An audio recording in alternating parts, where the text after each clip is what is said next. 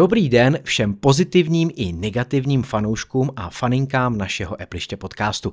Jsme tu zas, je tu sedmý díl druhé série a za mikrofonem slyšíte mě, Tomáše Svobodu. Mě, Adama Kosa. A mě, Petra Škutu. Jsme tu v naší tradiční trojce a máme tradiční trojici témat. Uh, řekneme si, jak by mohl vypadat budoucí MacBook Pro s čipy M2. Google chce ze starších Maců udělat Chromebooky.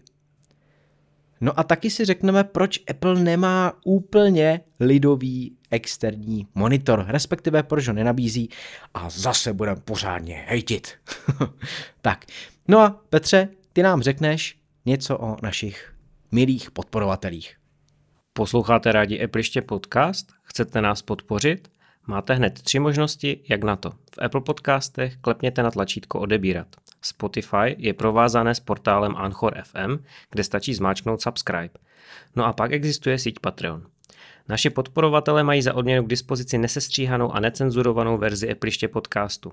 A všichni posluchači pak plnou verzi, která byla, je a bude celá zdarma. Naši patroni Aleš Slabý, Hanna Došková, Martin Krkavec, Pavel Vavřínek, Šimon Oravsky, Jaroslav Hubička, Kubis, Lukáš Toman, Zdeněk Vízek, Vladimír Štíbr, Shitcoin Minimalista, Roman Tomas Sedlar, Kamil Procházka, Jiří Beníšek, Jakub Král, Michal, Ondřej Matoušek, Marian Vorel, Michal Louda, Tomáš Pastrňák. Děkujeme.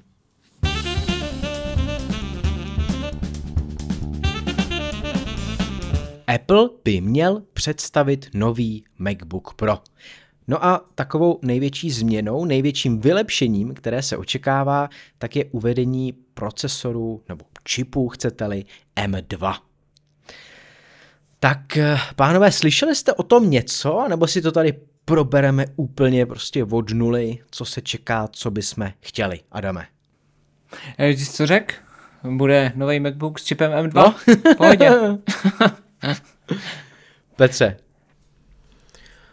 No já jsem o tom čet. A celkem mě zarazily některé věci, takže Jo, no tak mám představu, líp, ale, ale jsem z toho zaražený jak prd. Jo. no, ono se uh, říká, že už vlastně příští měsíc bychom se měli dočkat eh, debitu uh, tady té novinky, což znamená, máme únor, takže březen, nějaká březnová Apple Keynote, ona se očekává, že jo, nějaká jarní akce, na který se ukážou MacBooky, ukáže se tam iPad, případně iPhone SE, nějaká příští generace. O tady těch uh, přístrojích se mluví úplně nejčastěji. iPad Air a iPhone SE, který už teda byly nalezený v takový té legendární euroazijské databázi, kam Apple musí povinně uh, zapsat nový zařízení předtím, než je uvede na trh. Takže je to na taková do Ruska docela... a do Azie, ne k nám. Ano, ano, no, no, no, ale je to taková dobrá indicie vlastně toho, co asi se může představit. Co MacBook Air a Mac Mini? Taky tam byly? Ty by měli, ty by měli jít s tou třináctkou, ne? Jako jestliže bude Apple sledovat nějaký svůj trend, který nastolil, tak najednou představil M1 vlastně 13 Počkej, jaký, MacBook jaký Pro. trend nastolil? Jako všichni čekali, že to bude rok co rok aktualizovat? No a M1 už to máš rok a půl, že jo? No a pokud by teď měl přijít vlastně aktualizovaný MacBook 13-palcový, tak tím pádem by dost jako na tom tratil jak ten Air, tak Mac Mini, který byly představený ten, na té samé události. Takže jako by měli jít spolu. Je, jako dle mýho osobního soukromého názoru si myslím, že by to od něj bylo jako rozumný, protože tím pádem jako tady budeme mít MacBook Air a Mac Mini s M1 a tyjo, to mi přijde takový docela slabý. Když už bude M2, M1 Pro, M1 Max. Bude v tom asi šílený maglajs, jo. To, to teda jako za prvý, pokud Apple uvede MacBook Pro nebo nějakým způsobem ho aktualizuje, dá do M2. Počkejte, počkejte, jako vy jste hodně přeskočili, ne? Nechcete to bude nějakou štábní kulturu. Ty jsi říkal, ty jsi to začal nějak jako uvádět, že ty jarní keynote byly v nějakém formátu a většinou tam byly teda ty iPhony SE, co jsi to ještě říkal, iPady, a tady tyhle věci a Macy tam moc nebývaly, to znamená i i tak to vlastně jako výjíždí z těch zajetých kolejí, že? Protože většinu času jsme se setkávali s jinými produkty. No je to tak, mně to přijde trošičku uh, jako takový vybájený, ale samozřejmě stát se může všechno. A on Apple asi si nenechá tohleto ujít, že by dal M2 do uh, počítače a nepředstavil by ho na Apple Keynote, že jo? Asi to jako neudělá, že by vydal tiskovou zprávu a řekl, aktualizovali jsme na M2, která teda přináší něco nového, ale zřejmě nebude tak uh, výkonná jako M1 Pro, M1 Pro Max. Uh, je ještě vlastně zajímavý, že ten MacBook Pro by měl mít 13 palců a měl by mít stejný design jako vlastně ty předchozí modely. počkej Tome, ještě, ještě řekni, odkaď tohle vůbec jako přichází, jo? protože pojďme jako to podložit něčím, že jsme si to nevycucali my tři tady z prstu. To znamená, odkud se to vzalo a kdo to tvrdí a co k tomu tvrdí ti ostatní. No počkej, to si budu muset najít. no tak já to řeknu, že já to mám před sebou. Takže jako uh, přišel s tím Digitimes, uh, na základě toho to ověřovali, teda Digitimes jsou ty čínské noviny, nebo ten čínský magazín noviny, asi úplně ne, ale oni se často točí kolem těch dodavatelských řetězců, to znamená kolem těch výrobních partnerů, Apple a dalších firm a dost často ty informace mají podpultově od nich. Ne vždycky je to pravda, takže je tam taková jako určitá míra obezřetnosti, co se tvrdí. Jenomže následně uh, McRumors zveřejnili článek, že vlastně i jejich zdroj to potvrzuje, že teda už na jaře by měl přijít nějaký nový počítač a odhazuje se teda, že to bude ten MacBook Pro. A mají to i od člověka, který jako první uh, vlastně odhalil, a teď přemýšlím, co on to odhalil. Jo, ten, ten, uh, jak se tomu říká česky, to je jedno, prostě noč u nových MacBooků Pro. Výřez. Výřez, tak. Jo, to znamená, mají to ze zdroje, který už má nějakou, dejme tomu, reputaci. A kromě teda Digitimes to potvrzují MacRumors a Gurman nevylučuje, že by mohlo na jaře skutečně dojít aktualizaci nějakých počítačů. Jo, to znamená, že to, co tady my jsme začali rozebírat tak jako na divoko bez nějakého úvodu, je víceméně podloženo z více zdrojů a dokonce se ty zdroje zhodují na tom, že asi dojde k aktualizaci nějakého přenosného počítače. A teď si všichni jako dom, domnívají, na základě toho se všichni domnívají, to, co si říkal ty, že to bude MacBook Pro 13, protože 14, 16 mají procesory úplně nové a zbývá ti vlastně MacBook Air a MacBook Pro. No a jenom doplním, že podle uh, webu appletrack.com, který srovnává úspěšnost tady těch všech předpovědí, tak Digitimes je na zhruba 60%, McRumors na 72 a Mark Gurman na 85, takže to bývá takový ten uh, nejvíc relevantní zdroj. Ale Stát se může všechno, ono taky je dost dobře možný, že Apple už to chtěl uvést na konci loňského roku, ale prostě jednoduše to nestihnul. A tím pádem se to všechno trošičku posunulo a ta jarní keynote by dávala v tomhle ohledu smysl. Takže Uh, Petře, ty si nakousnul i MacBook Air. Ty si myslíš, že i MacBook Air dostane tu M2 teda tím pádem? Já v tomhle stojím za Adamem, ale to jsou naše domněnky, že Adame. Že vlastně by bylo logické vzít všechny ty tři počítače na jedno. Respektive, kdyby Apple chtěl, tak může vzít všechny čtyři. To znamená Mac Mini M1 a MacBook Air M1, MacBook Pro 13 M1 a iMac M1. Ale je to Apple, a nebylo by poprvé, kdyby z nějakého důvodu to neudělal všechno najednou. Navíc už nám tady vyskakuje tak minimálně půl roku, neli rok, různá, různé, jak to říct, návrhy nebo nějaké divoké spekulace o tom, že MacBook Air dostane kompletně nové šasy a kompletně nový vzhled, zatímco o MacBooku Pro 13 se jako víceméně nemluví. Takže těžko říct. Já si myslím, že by bylo logické aktualizovat celou, i s tím iMacem, celý, celou tu řadu těch počítačů, které jsou na M1. Na druhou stranu Apple může mít úplně jinou strategii, za A, a za B pořád trvá ten problém s čipy, že jo, s tím nedostatkem čipu. To znamená, může, může, může volit strategii na základě toho, jakým způsobem se vyvíjí ten trh a jakým se vyvíjí ty dodávky, jestli se to zlepšuje, jestli se to nezlepšuje. My ta tvrdá data nemáme k tomu. Nicméně já bych k tomu chtěl ještě taky něco přihodit a to sice, že já teda čerpám zrovna ze zdroje iDropNews.com, kde právě píšou taky o nových eh, plánovaných počítačích a tam uvádějí tři počítače Mac. Mají tam i nějaký kódový označení, ale právě to, že ty kódy jsou tři, tak se jedná o tři počítače a právě tam zmiňují to, že by se mělo jednat o eh, M2 čipy ve třech modelech počítačů, čili MacBook Pro, MacBook Air a Mac Mini. Takže já jsem vycházel z tohohle článku, můžete si ho tam dohledat, píšou tam o tom. Takže je to takové hodně, hodně svízelné, jak tak na to koukám. Úplně jako není to jednoznačný.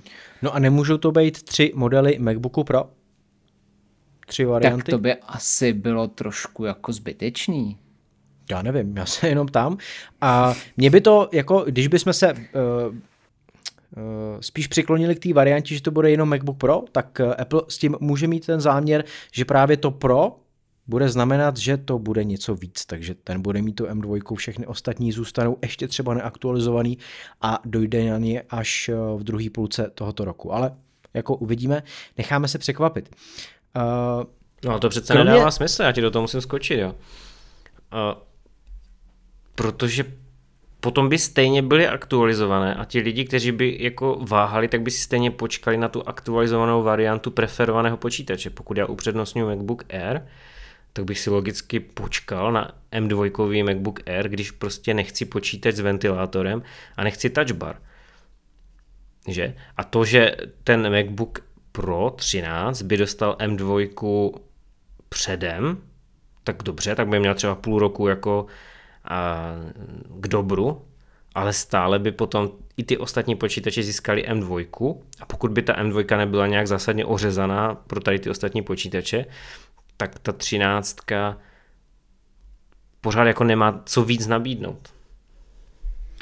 No, mně to nedává moc smysl jako v tom, že by Apple uh, dal M2 do 13-palcového MacBooku Pro a dal by i do Aira když víme, že, nebo víme, ono se tak říká, že ten MacBook Pro 13-palcový nebude mít nový design, nebude mít výřez, bude mít stále touch bar, možná volitelně, uvidíme, a nebude mít ani promotion.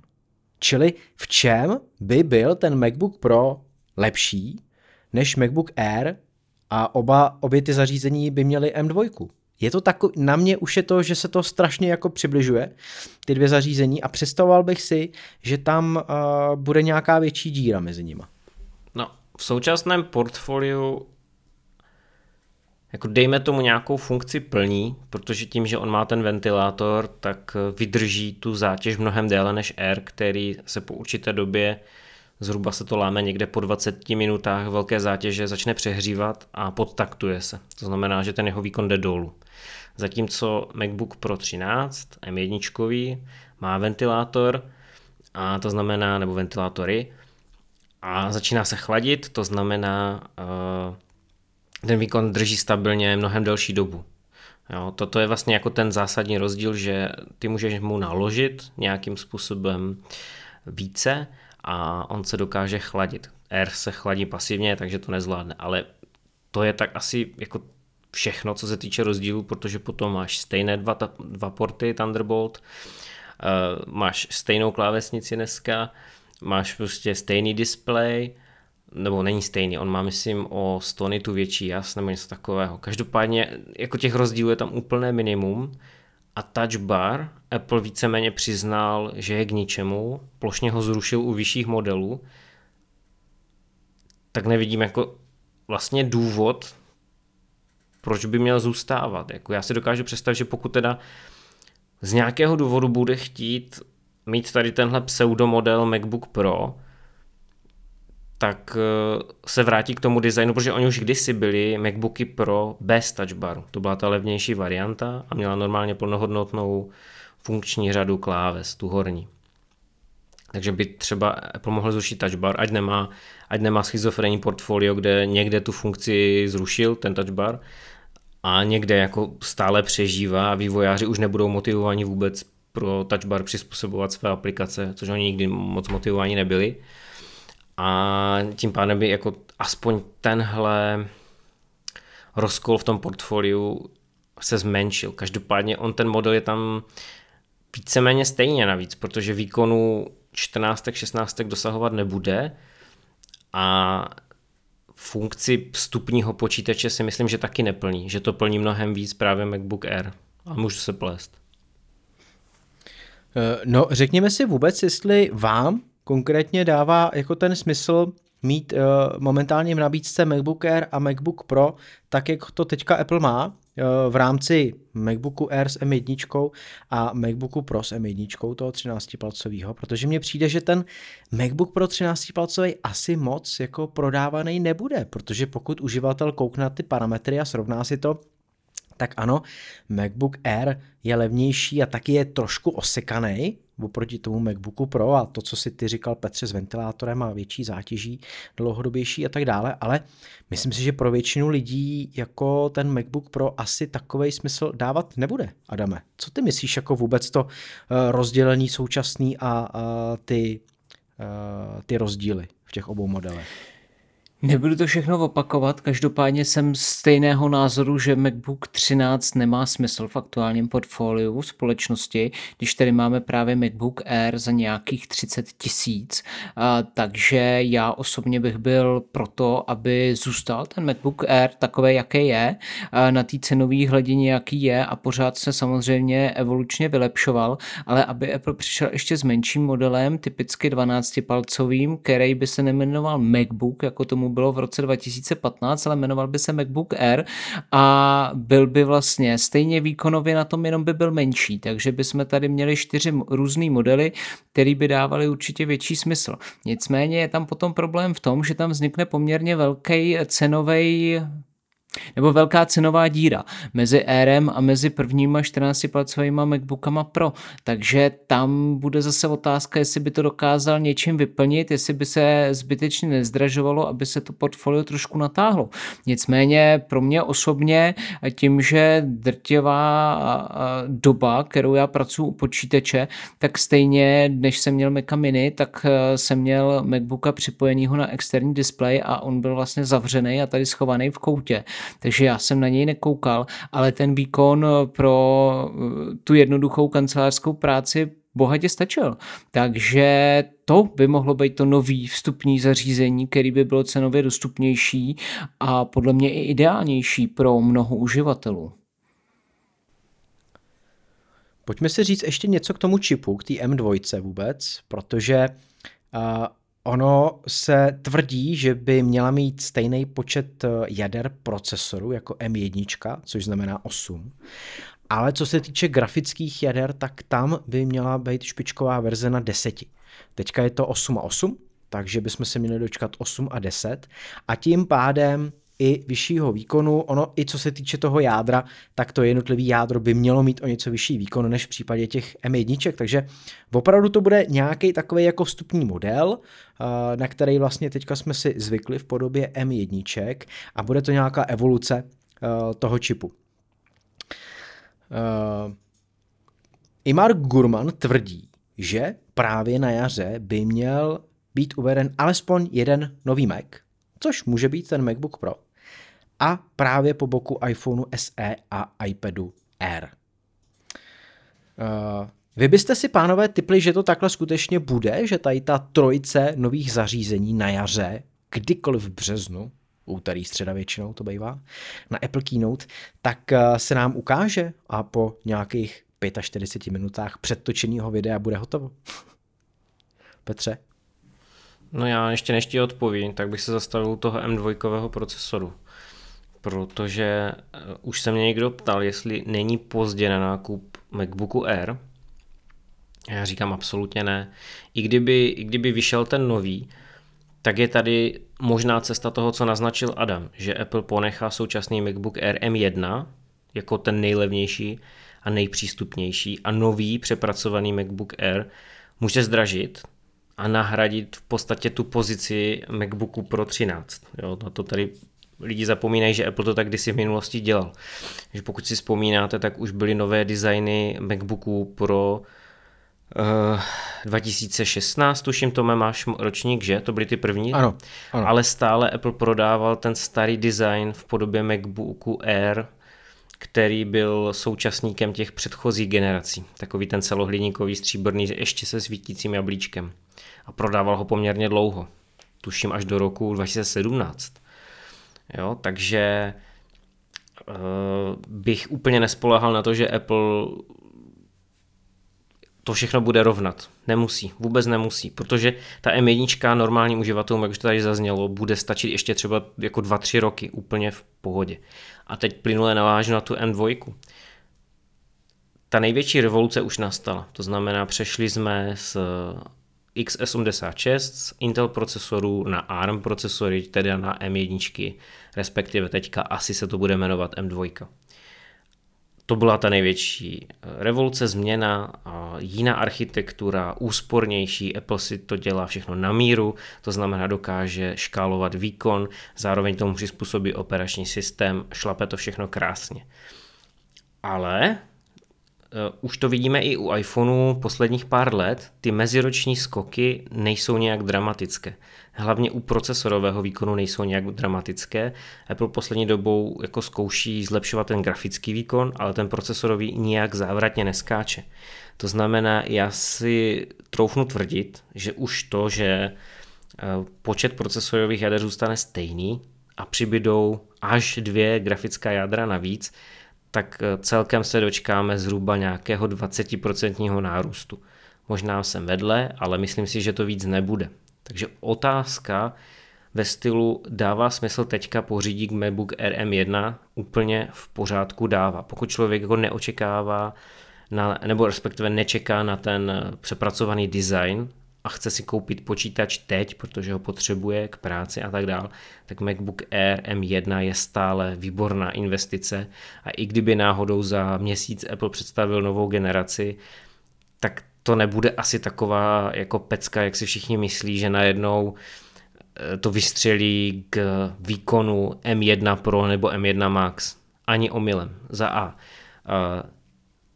ta technologie se nevyvíjí tak rychle, Apple nepřeskočí asi, nebo neočekává se, že už teď přejde na nějaký lepší výrobní proces. Asi to vypadá, že zůstane stále u 5 nanometrů, to znamená, tam ten prostor není ke zlepšení.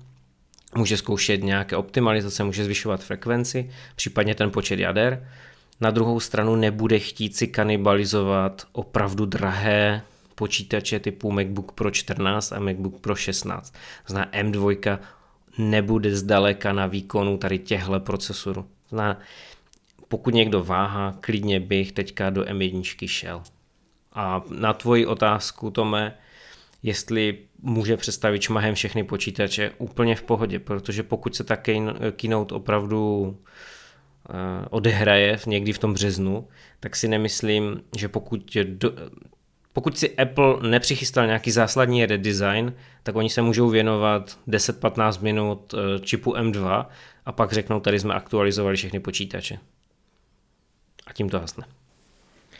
Já jsem se spíš ptal uh, na to, jestli tam budou tady ty tři zařízení, ale ty jsi to ještě rozšířil vlastně, takže uh, ještě, ještě o ty počítače, kromě teda toho iPhoneu SE a iPadu Air. A ono asi by to bylo jako v pohodě, tím, že ty keynoty jsou vlastně čím dál tím kratší, že jo? Nejsou tam žádný prostoje. Je to přetočený video, je to rychlejší, rychlejší to odsejpá. Takže si myslím, že můžou představit daleko víc produktů za daleko kratší čas. Adame, ty si myslíš, že teda budou všechny ty tři Macy, možná čtyři, na jaře představený společně s tím iPhonem a iPadem, anebo to bude trochu jinak? Myslím si, že u iPhoneu a iPadu není moc co představovat, protože se vezme starý funkční design a jenom se to vnitřně vylepší, tak co by tam se furt omílalo. Konkrétně u iPhoneu se vezme buď 10R nebo 11 a jenom se tomu dá A15 Bionic, možná nějaký drobný úpravy, ale jinak to bude to samý, samozřejmě barvičky, že jo, protože o ty jde. Nebo se vezme osmička, že jo? To, to je další věc. Pokud, Hm. ty jako jestli se vezme osmička, tak uh, já budu silně uvažovat nad soudností Apple, kdy dokáže ještě tahle recyklovat už jednou recyklovaný zařízení. Ale jako samozřejmě není to úplně vyloučený. Já teda fakt věřím, že ne, že by to byla od něj značná troufalost. A u toho Airu taky nemám moc co vymyslet. Ten design je poměrně nový, je pěkný, je líbivý, ale samozřejmě jestli je tlak na nějaký výkonnostní zlepšení, tak OK, prostě hodíme tam uh, no, novější hardware. Takže fofr akce, hele, za 10 minut za mě a nemáš tam co povídat. Tak pak právě by přišly na řadu ty počítače, já to furt vidím na to trio, uh, i když bych si přál to kvarteto ještě s tím menším MacBookem Air, ale na toho úplně nesázím, protože jak můžeme vidět poslední úniky z posledních představovaček, tak prostě víceméně se vždycky všechno potvrdilo, takže nečekejme nic, co ještě nikdo z analytiků a těchto těch lakerů neočekává. Takže já bych byl za těchto těch pět zařízení, ale myslím si, že k tomu ještě pak přihodí Apple eh, většího iMaca eh, a to, který má nahradit toho ještě stávajícího, myslím, že má Tyjo, teď nevím, kolik má palců, jestli těch 32, 32 palcový, ne, 27, jo, myslím si, s tím uh, čipem nebo s procesorem Intel, že jo, tak toho už musí zaříznout. To jako vyjímá uh, toho Maca Mini, který právě bude zaříznutý taky, protože bude volitelně M1 M2, takže bude v portfoliu 2, nebude tam M1 a Intel. Uh, a budeme mít tadyhle ještě nový iMac, který bude větší, dražší, ale nahradí ten stávající ještě s Intelem. Tak a teďka si otevřete kalendář, pánové, ať už na Macu nebo na iPhoneu, kdekoliv, abyste měli zobrazený asi hlavně březen a řekněte mi za sebe, kdy ta jarní keynote by měla se odehrát. Já si to napíšu do Trela a pak si to vyhodnotíme. 15. března. 15. třetí, ano. A to je teda jenom, abych to úterý. Jo. Já jsem chtěl původně říct 22, ale já to nechám Adamovi. Děkuju, já jsem chtěl původně říct 8. jenže k 8. se klaní všichni, že to bude, tak ať nejsem trapnej, tak já řeknu toho 22. a Tome, ty buď trapnej. Tak já budu trapný, takže 8. no, já myslím, že tím jsme krásně tohle téma uzavřeli.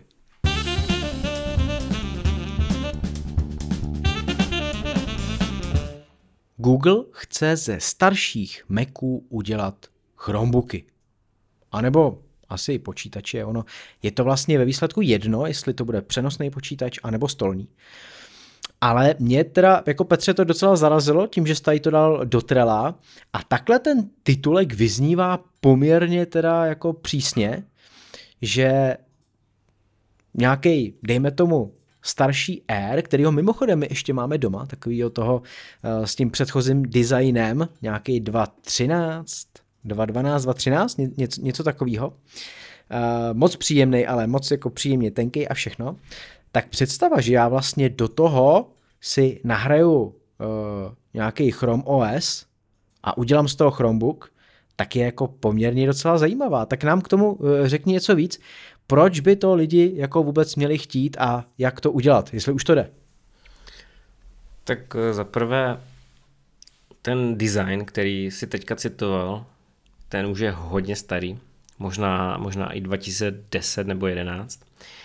A za B polož si vedle tohohle staršího MacBooku Air, ty novější od roku 2019 tuším, se vyrábí a není příjemně tenký a vůbec není hezký. Ty nové éry jsou mnohem hezčí. Jediné, co mi tam chybí, je fakt je to svítící jablíčko. Když, když je dáš vedle sebe, tak uvidíš ten tlustý, hrubý rámeček a to je vždycky jak pěz na oko. Jo, to nesmíš dělat. No. ne, tak to je jenom takové jako rýpnutí. To je jako, že chválím, že ten design jako pokročil. A nej, nejhezčí samozřejmě je MacBook Pro 16, ale tak to já tady nemůžu říkat, protože Protože by potom zase eh, Tomáš se ohradil a potom bychom schytali nějaké hejty v komentářích na Apple Podcast. A přitom já tady chválím MacBook Pro 16 pokaždé, když na něj přijde zmínka, že to je ten nejlepší, nejvýkonnější a nejdokonalejší počítač a že jsem strašně rád, že jsem si ho pořídil. A potom nám jako do podcastu přistane recenze, že my furt jenom hejtíme. Není to pravda.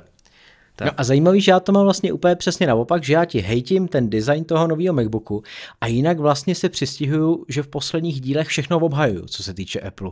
Takže taky jsem jako velmi pozitivní, tak no nevím, kde se to vzalo ten názor vůbec. Taky nevím, ten komentář je nějaký celý, zhejtěný asi bych řekl.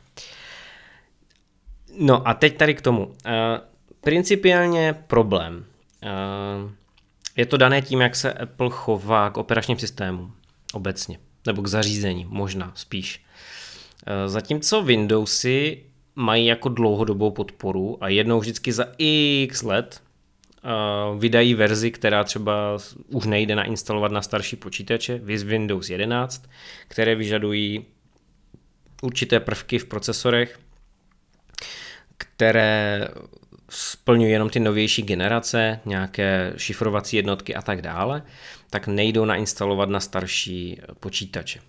Ale Windows 10 jsou stále podporovány, budou podporovány ještě do roku 2025, pokud se nepletu, a i poté budou dostávat bezpečnostní aktualizace. To znamená, Microsoft to úplně takhle jako násilně nezařezává a ten operační systém funguje na počítačích klidně i 12 let starých, 13.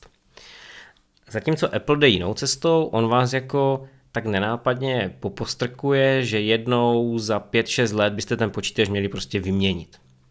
Což je asi v pořádku v případě nějakého e, středně movitého a středně zvyk, technologicky zdatného uživatele, který to prostě mění pravidelně, dejme tomu v těch pětiletých cyklech, nebo šestiletých, ale trošku to naráží u té dlouhodobější životnosti těch zařízení, třeba pokud je prodáváte na bazaru nebo dál nebo z druhé ruky. Protože ten operační systém potom zůstává na té poslední podporované verzi a z nějakého důvodu Apple už moc potom nevydává bezpečnostní aktualizace téměř vůbec eh, na ten operační systém, což je prostě problém. Druhý problém je, že ne všechny funkce potom jsou zpětně kompatibilní, a občas se to takzvaně v úvozovkách rozbije, že třeba nejnovější iOS se moc nebaví se starými verzemi operačních systémů typu macOS Sierra nebo Big, eh, nebo Big Sur zóna, ano, ale třeba Sierra, High Sierra a tady tyhle starší systémy se moc úplně nekamarádí s iOS 15. Dochází tam k chybám, dochází tam k nějakým neočekávaným situacím a pokud zavoláte Apple podporu, tak vám řeknou, no jo, ale tohle není podporovaná kombinace. Jo, podporovaná kombinace je většinou jeden až dva systémy dozadu, spíše jeden systém dozadu.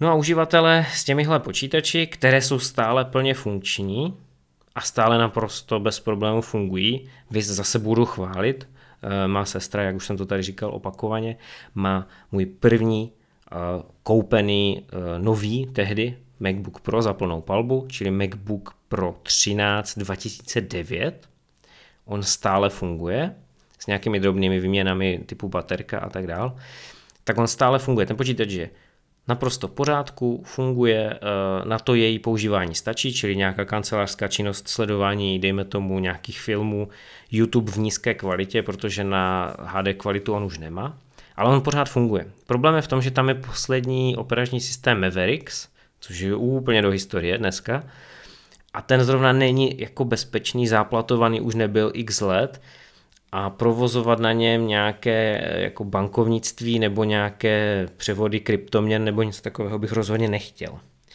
A toho se samozřejmě jako všimnul Google, že tyhle počítače stále jsou, jsou z druhé ruky velmi oblíbené, ale říká, hele, jako Apple se na vás vykašlal, nedal vám podporu aktuálního operačního systému, my tady máme pro vás řešení, jmenuje se to Chrome OS Flex.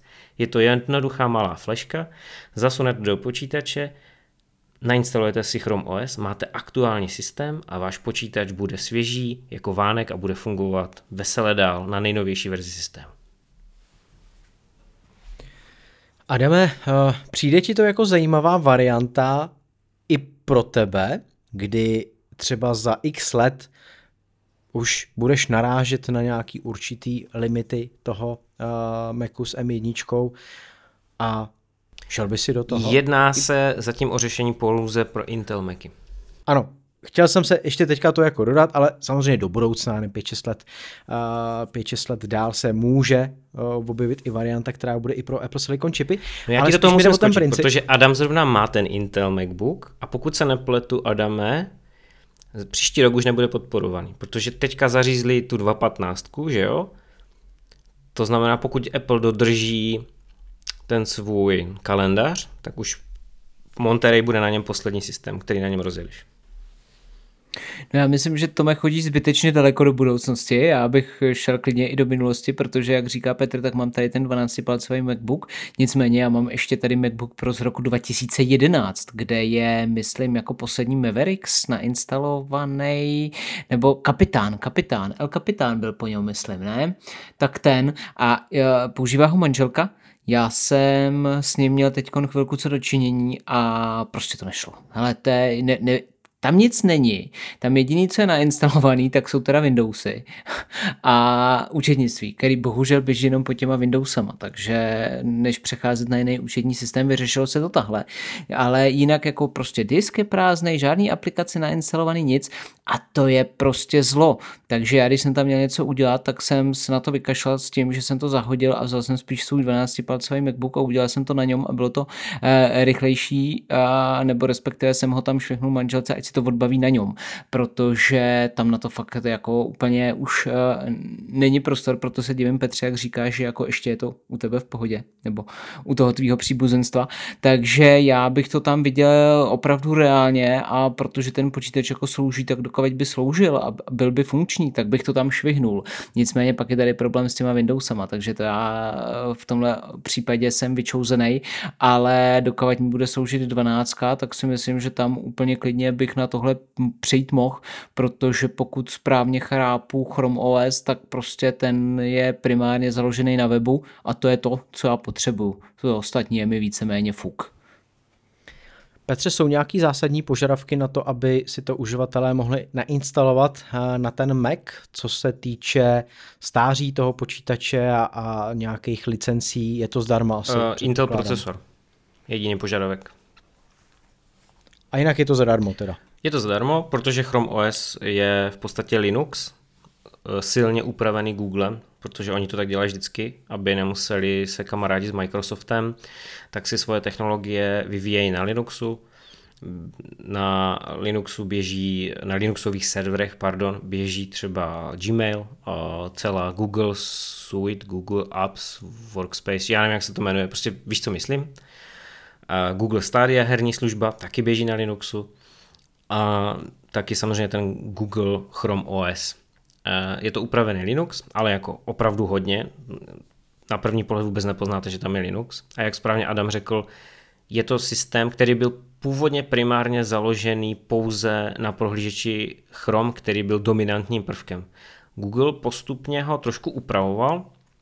Dneska už ten systém je robustnější, stále primární určení je pro kancelářskou činnost spojenou s internetem, čili Google Chrome, Google služby, Gmail, eh, Google tabulky, Google dokumenty, Google prezentace, či jak se všechno jmenuje, ale už můžete i lokálně ukládat soubory. Eh, ten počítač je schopný fungovat i s těmito aplikacemi ve speciálním offline režimu, eh, umí pracovat s fotkami, umí pracovat s videem, umí přehrávat, co budete potřebovat, ukládat, posílat, umí se propojit s Android telefonem, nějaká synchronizace dat tam funguje, kontakty, e-maily, zprávy, volání, jo, takže Google na tom pracuje.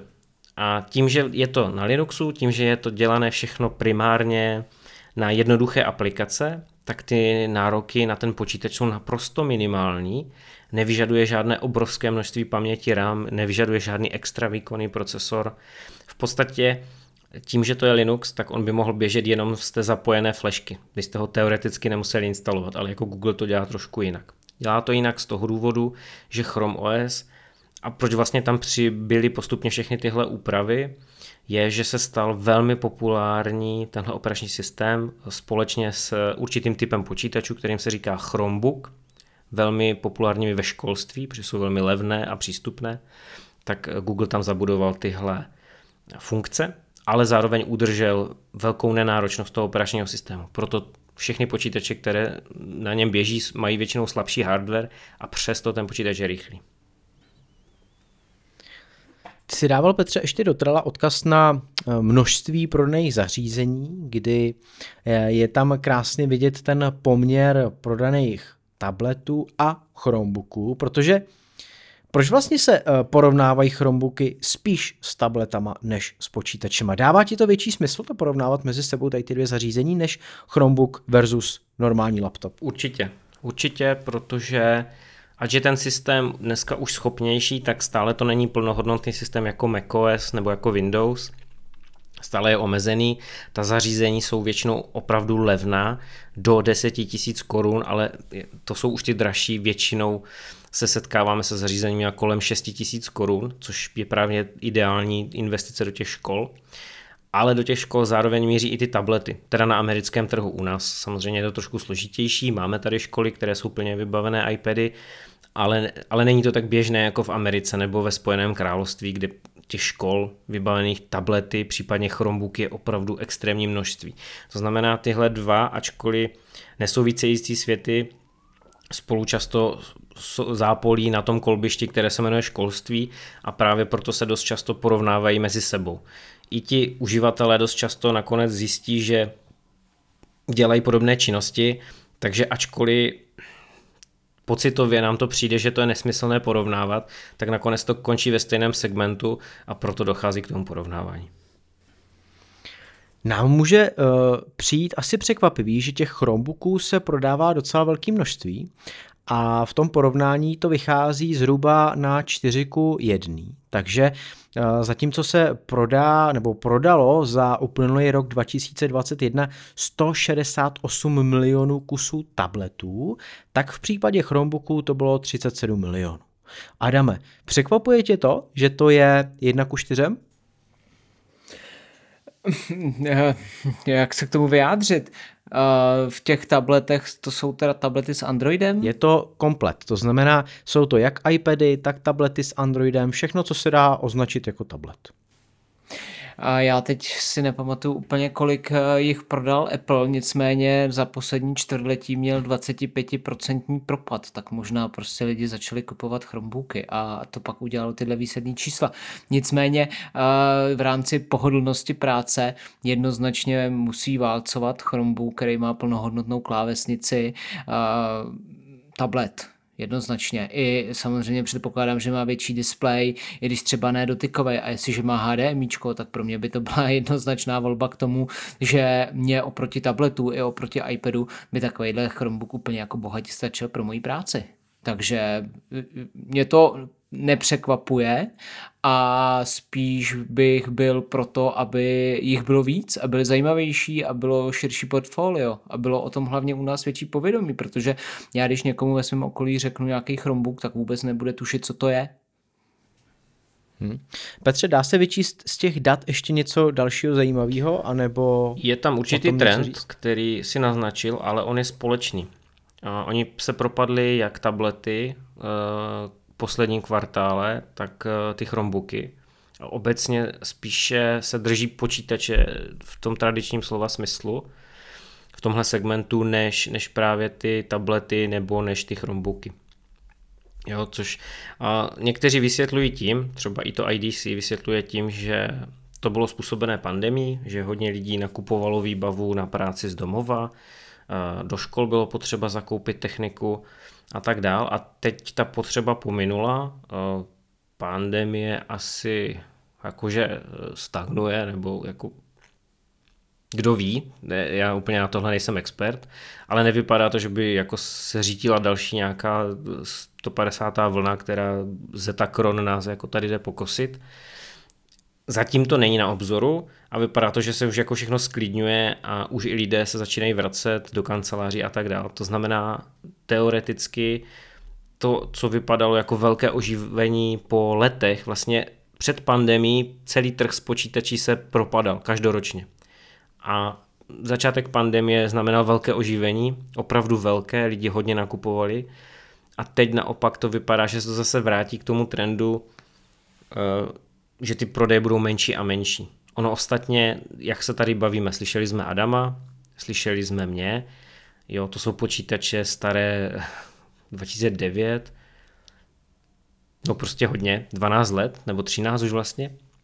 A ten počítač je naprosto dostačující pro normálního člověka. Neříkám, že pro nás, neříkám, že pro profesionála, ale pro člověka, který se na počítač chodí číst eh, zprávy, zkouknout nějaké video nebo nějaký film a napsat jeden, dva dokumenty, já nevím, třeba k doktorovi nějaký nebo něco, nějaký formulář si vytisknout, jako na to nepotřebuješ raketový počítač. To znamená, když si nakoupíš jeden a nebudeš mít uh, smůlu na vadný kus, tak ti může vydržet opravdu dlouho a ta potřeba nakupovat je menší a menší. Když na ten starý Mac, MacBook, nainstaluju Chrome OS, tak uh, pojede mi to rychlejš, nebo dá se to odhadnout, že to bude šlapat plynulejš než ten uh, starý uh, macOS? Pravděpodobně bude, jak jsem řekl. Chrome OS je dělání na počítače, které mají třeba 2 GB RAM a dvoujádrový procesor s nízkým taktem. To znamená, běžný Mac, aspoň z posledních deseti let, je výkonnější a má lepší parametry než běžný Chromebook. To znamená, s největší pravděpodobností ti to bude šlapat dobře. Jo, ta optimalizace tam bude dobrá. Jsem spíš zvědavý, jak se uh, Google vyrovnal s nějakými ovladači, ale zase, tady se specificky opravdu mluví o Intelmecích, a o starších Intel Macích. Jo. Možná by bylo zajímavé to vyzkoušet na nějakém Intel Macu s Touch ID a tady s těmihle Apple T1 nebo T2 čipy, které jsou jako vždycky bývají problém. Ale pokud se bavíme třeba o tom starém éru, který si tu zmiňoval, tak tam to pojede úplně krásně. Jako Linux obecně je velmi nenáročný operační systém a z toho důvodu on je třeba v routerech, v ledničkách, v chytrých pračkách a je taky že jo, v raketách, co lítají na tu vesmírnou stanici od, eh, jak se jmenuje, SpaceX, v autech Tesla je taky Linux, jako Linux je všude, protože je strašně ohebný operační systém. Když by si chtěl teďka na toho éra nainstalovat to Chrome OS, můžu to provozovat vedle toho macOSu? Já si myslím, že kdyby si to nastudoval, tak určitě ano. Já neznám ten instalátor, protože nemám žádný starý Mac už doma dneska, na kterém bych to mohl otestovat ale mohl bych to teoreticky zkusit virtualizovat. Každopádně bys to mohl udělat určitě standardní cestou, že si přes Bootcamp eh, vyčleníš eh, oddíl pro Windows, ale místo instalace Windows tam nainstaluješ ten Chrome OS. A tím pádem můžeš potom při startu si vybírat, jestli chceš eh, macOS anebo Chrome OS. No, tak když budu mít chvilku času, tak to vyzkouším, protože to mě fakt zajímá a porovnal bych hlavně tu plynulost toho ovládání a té práce v tom, protože jako pokud tady to by trošičku rozchodilo toho éra, ne, že by byl nějaký úplně pomalej, ale kdyby mu to ještě prodloužilo životnost, pošouplo ho to dál, tak by to bylo úplně super. Hlavně tam budeš mít ty bezpečnostní aktualizace, budeš tam mít stabilnější systém, Apple už se o ten starší systém nestará, takže plus samozřejmě Safari, to už jsme se tady bavili jednou, staré verze Safari opravdu nechceš používat.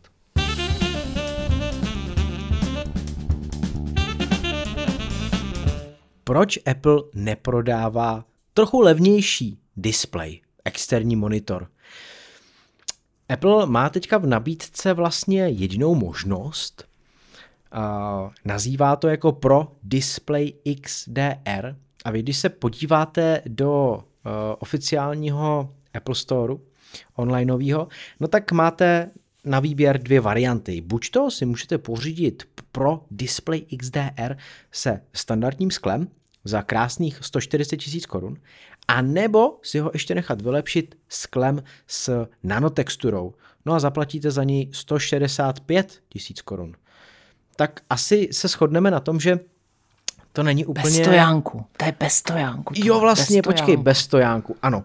Takže pokud byste chtěli ještě stojánek a ne žádný blbej podstavec tady za 4 tisíce, co Apple prodává, no tak si můžete koupit k tomu prostent za 29 tisíc.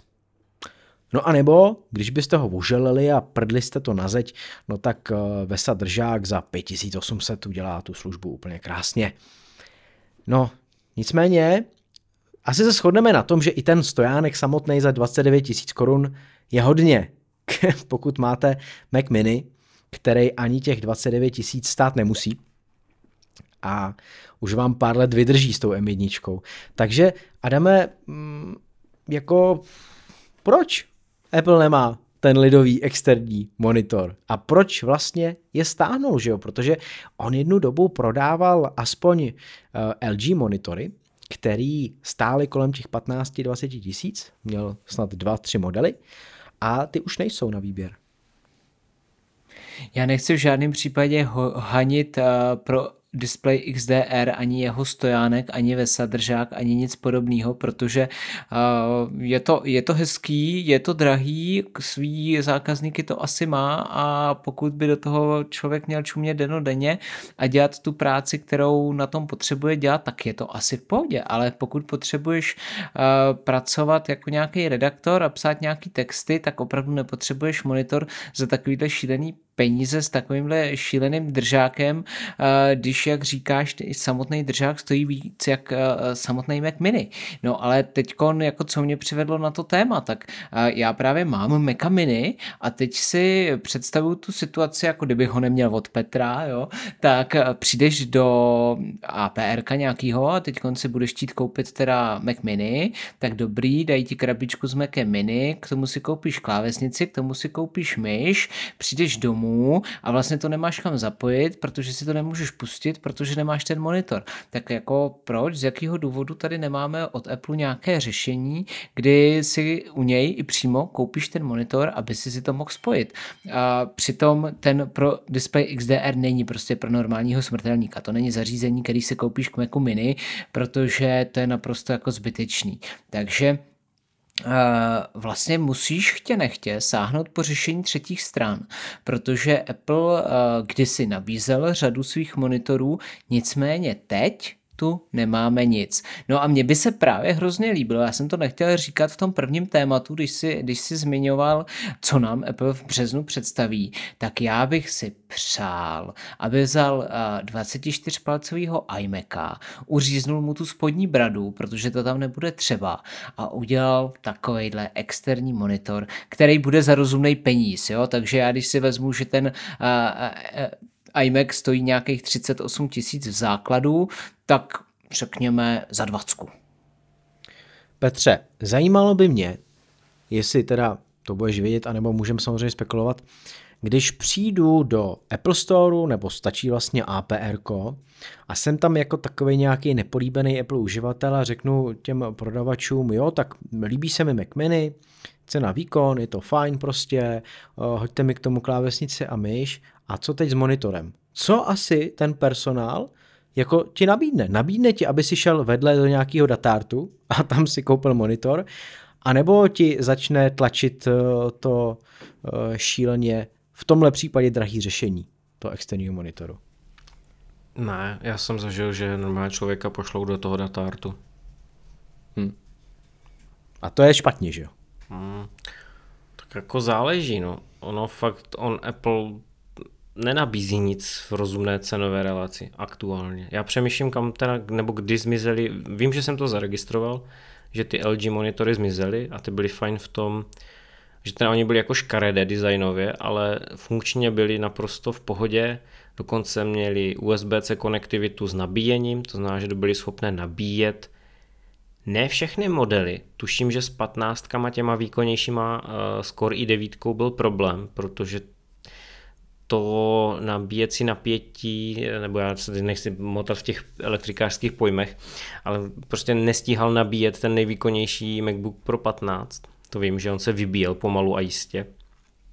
Každopádně u těch eh, méně výkonných variant a všechny třináctky byl schopný naprosto v pohodě nabíjet. Takže to byl hodně zajímavý display eh, od LG, ale aktuálně, aktuálně není co nabídnout. No. Adame, ty si nakousnul už eh, ty historické modely Apple Cinema displejů, tak zkus se trošku pohlínout do historie, co Apple nabízel a jak to vypadalo.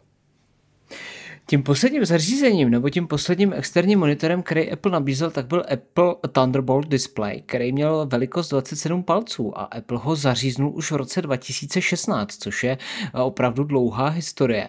Tehdy stál nějakých kolem 30 tisíc, eh, takže rozhodně to nebyla žádná laciná záležitost, když v podstatě za podobnou cenu, netuším už, jak to tehdy bylo, ale vím, že tak nějak byl k dispozici i, i iMac, takže vy jste mohli mít eh, all-in-one řešení, sice o trochu s menším displejem, ale už i s tím počítačem za eh, relativně podobný peníze, když to externí monitor stál zase takovýhle peníze, takže to je poměrně eh, zvláštní i v tom, že pak následovaly dlouhý tři roky, kdy Apple nenabízel právě žádný monitor, po případě až teda ty LG, jestli tam byly byly, těžko říct, to si fakt nepamatuju, po těch jsem nikdy nekoukal, než právě v roce 2019 představil pro display XDR. Takže ta díra tam byla relativně dlouhá, nehledě na to, že ta historie těch externích displejů a monitorů společnosti byla prakticky, já nevím, od roku nějakého 1980, kdy byly představeny ty starý klasický počítače jako Apple 3, typuju. Uh, takže to byly samozřejmě klasické monitory. V roce 98 přišly ty modernější monitory, už pojmenovaný jako Studio Display, kdy právě v roce 99 už představil Apple svůj první Apple Cinema Display a z něho pak vycházely i následující iMacy, právě ty plochý uh, all-in-one řešení, ne taková ta klasická, uh, ten úplně první iMac, ten strašně legendární barevný, na který i odkazuje aktuálně ten 24-palcový iMac těma svýma barvičkama. A eh, ty displeje se prodávaly v různých variantách, byly od 20 až po 30 palců, podle toho asi jak spěla doba, tak Apple postupně zvyšoval, takže monitory tady byly a když nebudu počítat ten, o kterém jsem se zmínil, že byl zaříznutý jako poslední, tak vlastně tyhle ty základní eh, byly ukončený už před deseti lety.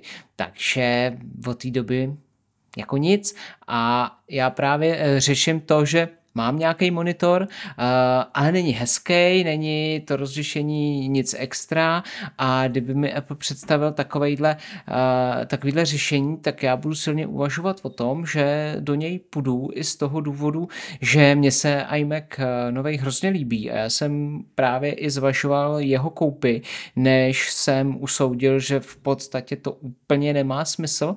Nicméně zase si teď říkám, že by to úplně marný nebylo a jako reálně, proč Apple něco takového neudělá? Teď pro něj to bude minimum práce a prostě nebude mít tu díru v tom portfoliu. Eh, co by se nám teda líbilo?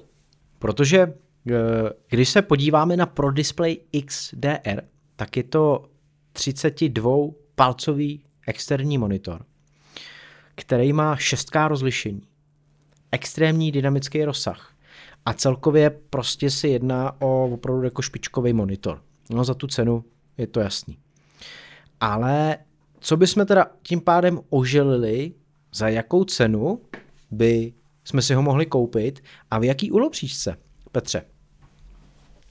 To se ptáš toho pravého.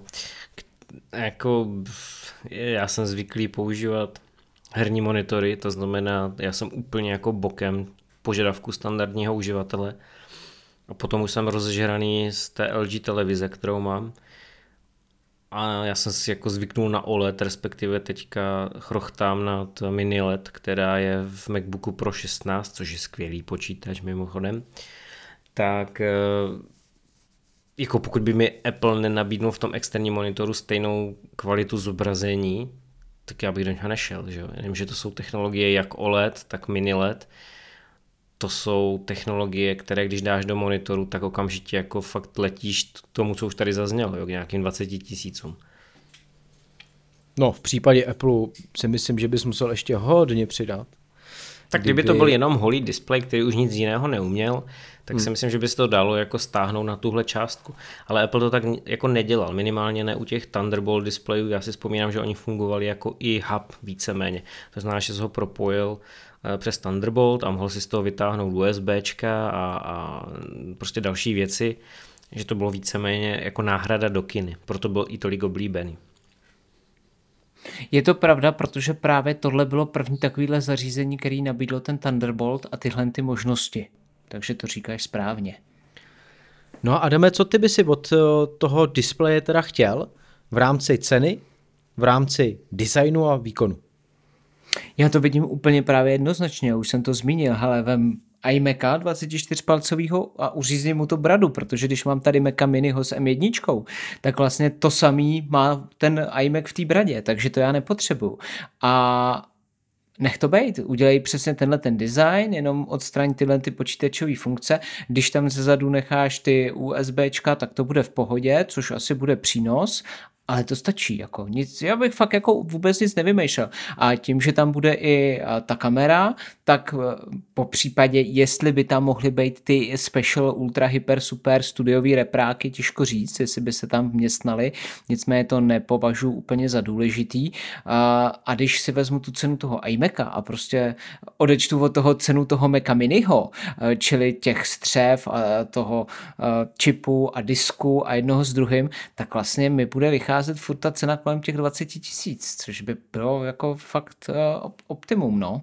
I s ohledem na, ty, tu, na, na ten historický vývoj těch displejů, jo, tak jasně, předtím jsme měli 30 tisíc, ono se to hejbalo taky s úhlopříčkama, já myslím, že ten úplně nejdražší byl dokonce snad někde kolem 60-70 tisíc, takže ono to úplně pak levný taky nebylo, ale vzhledem k tomu, že tady máme ten iMac, tak máme vlastně daný, dan, daný ten uh, cenový strop, pokud tam Apple nebude přidávat zbytečný uh, technologie, mini LED a tak dále. Stačí v dnešní době 24 palců? Mně to přijde jako málo. No tobě, no. Ale já si no. myslím, že Adamovi no, by tobě, to stačilo. No. Mně to stačí, tak já mám tady 24-palcový uh, monitor Philips 243S, který určitě, ať už Apple představí jakýkoliv řešení, tak bude mít výhodu v tom, že má pivota, takže nastavitelnou nohu a jak víme, Apple tohle neudělá, takže tam to bude pěkně fix. Uh, takže Philips je lepší než Apple. Adame, co to říkáš? No, a je to tak, je to tak. A, takže, ale já právě, když jsem ho kupoval, už je to taky nějaký rok zpátky, jak jsem si říkal, ty pivo, to je pecka. Já si to otočím o 90 stupňů, budu to mít pěkně na výšku. Hele, já jsem to použil jenom, když jsem to zkoušel, jestli to funguje. A v té doby ne, takže to stejně není styl mojí práce, takže to nepotřebuju. A, takže to, to, to snadno oželím.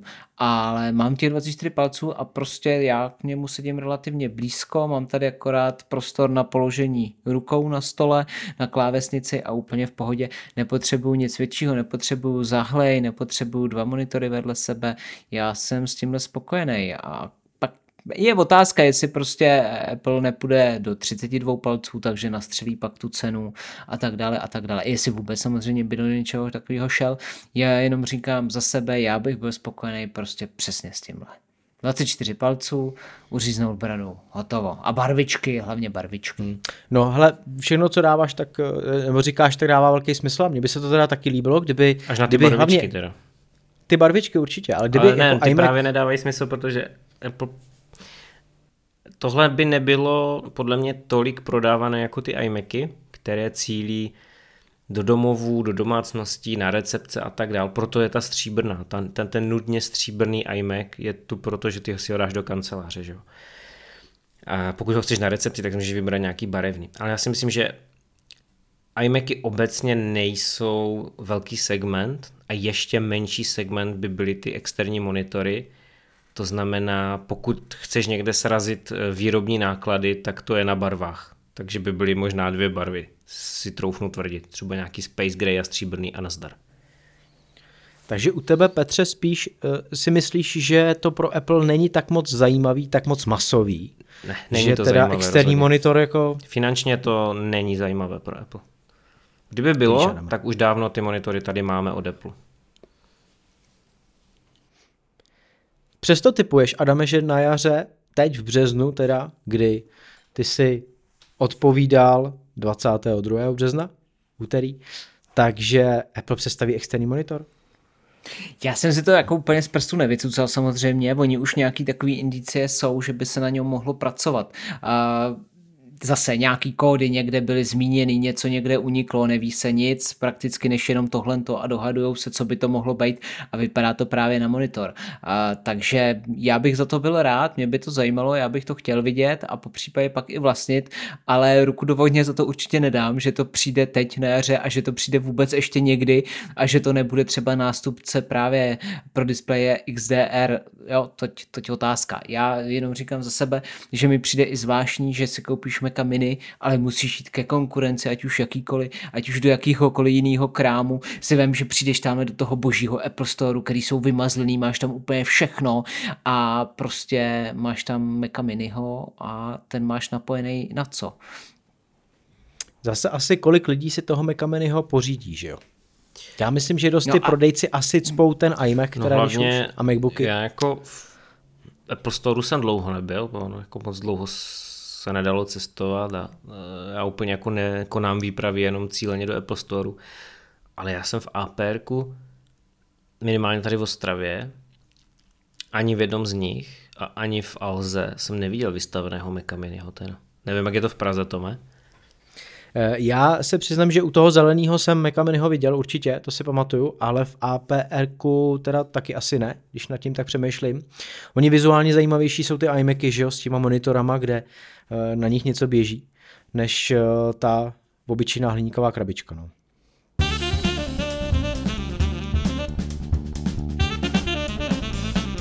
Tentokrát se tip bude zaměřovat na naše zdraví a sice na úroveň kardiovaskulární kondice, jinak řečeno VO2 max.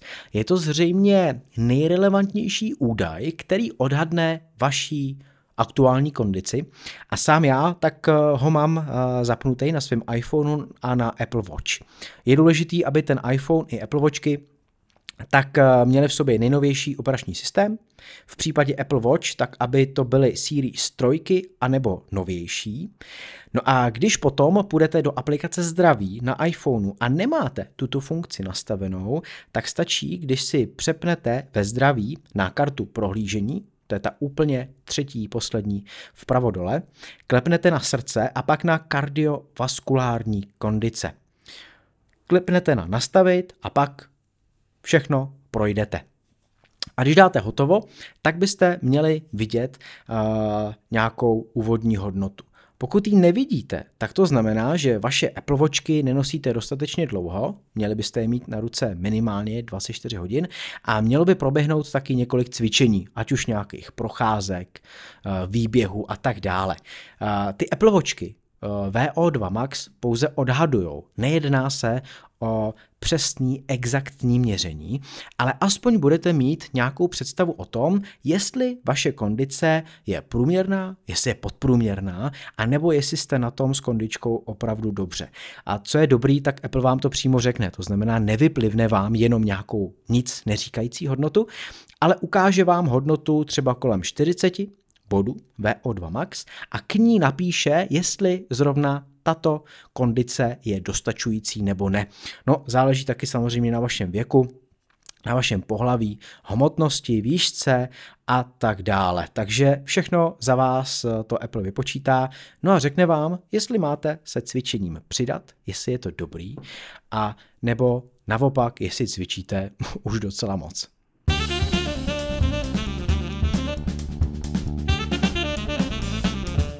My vám děkujeme za to, že jste nás doposlouchali až do konce, moc si toho vážíme a vážíme si taky toho, že toho že přibývají recenze v Apple podcastech u našeho Appleiště podcastu, takže díky moc za to. Díky moc taky za to, že nás podporujete. To hlavně zase vás přibylo, takže to fakt velký, velký dík. No a my se na vás budeme těšit zase za týden u osmého dílu druhé série. No a teď už teda bohužel končíme. Tak mějte se krásně, ahoj. Čau, Čau, čau.